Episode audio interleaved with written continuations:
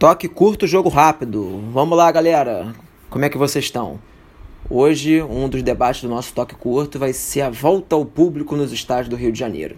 Dessa vez eu vou me abster do debate e vou trazer a opinião de Mário Linhares e do nosso Marcelo Coelho, o nosso Sal, para debaterem a questão do público, que a princípio, a partir do dia 10 de julho, o Rio de Janeiro pode receber um terço das pessoas nos estádios. Isso se tivermos jogos nesse período, né? Porque o Carioca tem tudo para não ter mais jogos a partir do dia 10.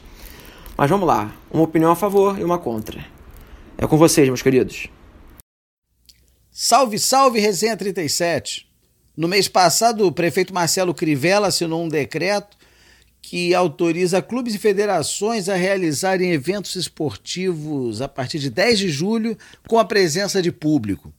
E eu tenho visto muita gente criticando isso, muita gente dizendo que isso é genocídio, que é loucura, que nós estamos no auge da pandemia, que já houve 60 mil pessoas que perderam suas vidas por causa da doença, que nós temos mais de um milhão e meio de infectados no Brasil, mas eu acho que essa é uma decisão acertada. Claro, mantidas e adotadas as medidas necessárias para a preservação do público, ou seja, a higienização, sanitização dos ambientes, não é o uso de máscaras de proteção, o, o uso constante do distanciamento social, ou seja, vão ser necessárias a adoção de algumas medidas que eu não vi ainda exatamente qual é o plano dos gestores dos estádios, mas medidas que são possíveis e que são, a partir de hoje, uma realidade para a realização de qualquer evento,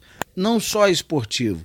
Então, aqueles dias de 80 mil pessoas no Maracanã, eh, numa final de campeonato, isso eu acredito que esteja longe da realidade. Mas uma partida eh, de futebol com a presença de 15, 20 mil torcedores espalhados no estádio de uma maneira racional, eu não vejo o mal que isso pode ter. Nós temos que aprender a conviver com a Covid-19, nós temos que aprender a mudar a nossa rotina em função dessa nova realidade. Então, eu sou muito favorável a essa ideia, dou os parabéns ao prefeito Marcelo Crivella e estou certo de que vai ser um marco, vai ser um divisor muito positivo para a nossa cidade. Do Rio de Janeiro, eu sou Mário Linhares. Saudações rubro-negras. Então, olha, é, sinceramente, é uma coisa que eu, que eu achei alucinante. Já é alucinante o futebol tá voltando, na situação que está o Brasil. Já é insano o que o Rio de Janeiro está fazendo, se antecipando a tudo. Mas até vai lá com todos os protocolos, testando e retestando todo mundo toda hora. Vai, tudo bem, dá para fazer, sabe? Por mais que de alguma forma não é tão surreal assim. Agora, cogitar a volta de público, isso é simplesmente inacreditável. Uma coisa. Isso que, sei lá, é mais um passo mostrando que vai muito além do futebol, mostrando uma realidade como um todo, especialmente no nosso estado, onde as pessoas simplesmente já pararam de ligar achou que o, o melhor tratamento que a gente está tendo agora no momento é ignorar e fingir que não existe, sabe? Porque a gente está vendo uma volta gradual, mas de certo, certo ponto irresponsável, e uma movimentação com aglomerações absurdas em vários locais. E isso não, tem, não teria uma, um simbolismo maior do que cogitar abrir uma arquibancada.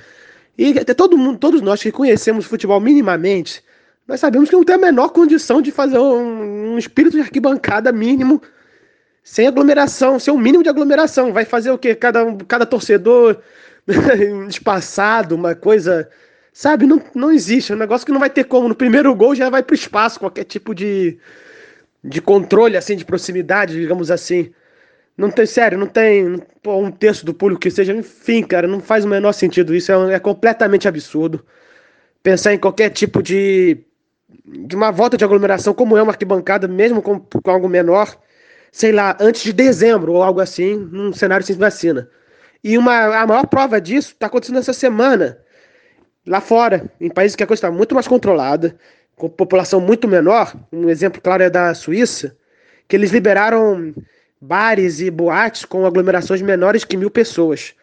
Amigo, simplesmente um cara ali foi lá, lá night, não sei o que, ele infectou, já comprovado, cinco pessoas.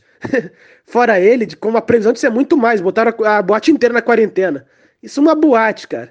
Imagina a porra de um estádio com. Pô, é inacreditável. É simplesmente. Não tem o que falar de uma volta de arquibancada. E todo mundo aqui, eu não fujo disso.